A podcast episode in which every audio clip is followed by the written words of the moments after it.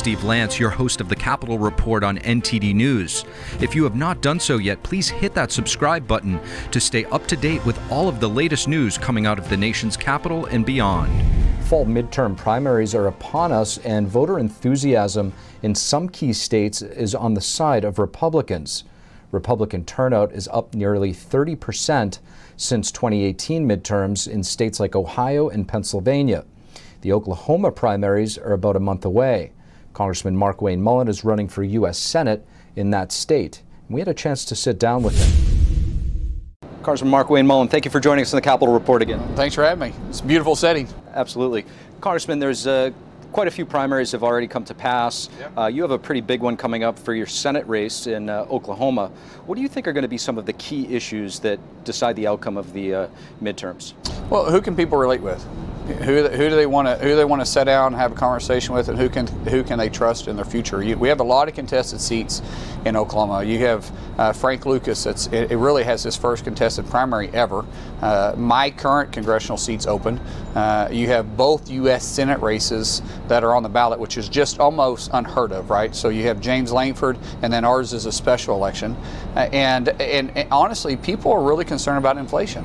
That's a huge, huge issue. It's costing everybody right now across the United States an average of $325 plus per month. And you take Oklahoma, and in just my district alone, the average household income is just barely $40,000 a year. Household income. You add $325 plus to that a month just for inflation cost. That's a big issue. Uh, another big issue going on in our state, believe it or not, is these transgender athletes. Uh, it is a, it's an issue in our schools. Parents uh, that have kids in school, like myself, I have three boys and three daughters.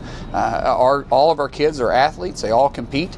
That's been a hot issue. You it, and it's different for different people, but those two big issues rank number one and number two in our state on things that that um, the, the the Oklahoma voters concerned about. Congressman, as I look over your shoulder right here, I see the uh, Supreme Court, and I'm guessing uh, in a red state like Oklahoma, the pro-life uh, issue is, is going to be something Huge. major. How big of an issue is that? Well, Oklahoma is the reddest state in the union, and we take a lot of pride in that. So all 77 counties went red, and so that means all 77 counties believe in, in the sanctity of life. As, as a father of, of three uh, biological kids and three kids that we got to choose. And I mean that. I mean, we have six wonderful kids. Someone loves that baby. And what we aren't for in Oklahoma is killing our future leaders and, and our future world changers. I get that uh, you have unwanted pregnancies.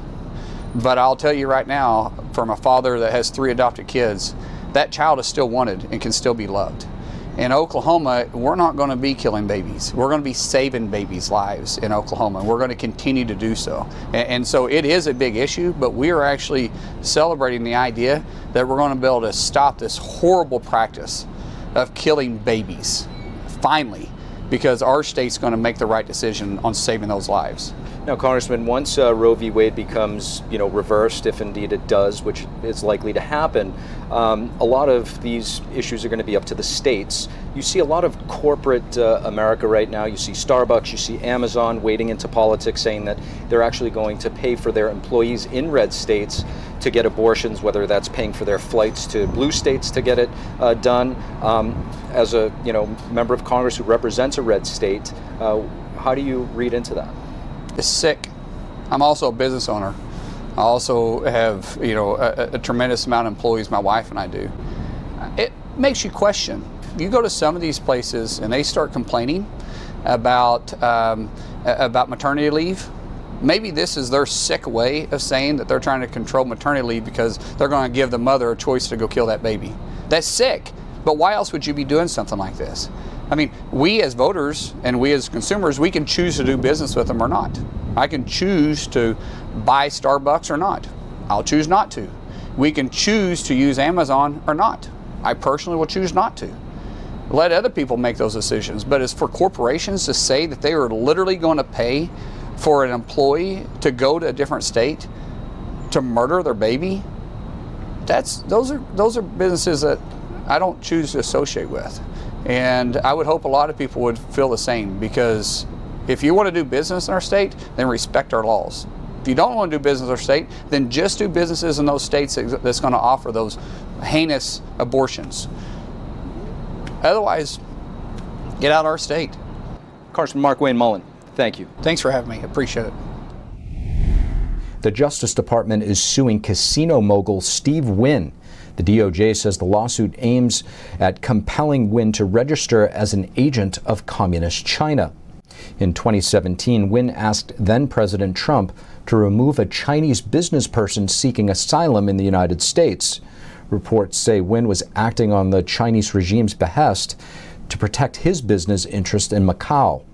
The Department of Justice released a statement yesterday saying that the lawsuit against Wynn is to demonstrate a commitment to transparency and that the American people have a right to know where a foreign government uses an American to influence policy decisions. You may or may not have heard with so many things entering the news cycle, but a week ago, Governor Ron DeSantis of Florida took unprecedented action. He signed into law a bill that requires students K through 12 to learn about the perils of communism. This comes at a time when record numbers of young people are showing favorable opinions of socialism in polling across the country. Senator Marsha Blackburn is clear on the pitfalls of communism, and we're happy to have her on to discuss. Senator Marsha Blackburn, thank you so much for joining us on the Capitol Report. I'm delighted to join you. Thank you. Senator, Governor Ron DeSantis of Florida just recently signed into law mandating the teaching of the history of communism and the harm that it has caused throughout the world. Why do you think he did this, and what is the significance of this type of legislation?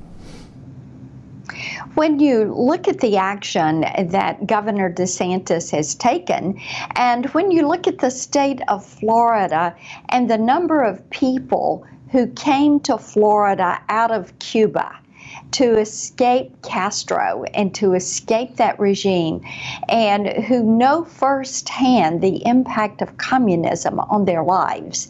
I, I think it makes uh, sense that he would do this when I talk to Tennesseans who have lived in areas, whether it is Cuba, whether it is escaping from Venezuela, whether it is coming out of the old Soviet Union, one of the things that they mentioned to me is how concerned they are that today's students don't understand what communism and socialism and Marxism actually is.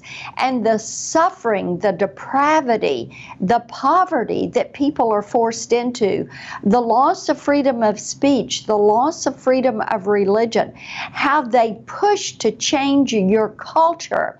And it concerns them.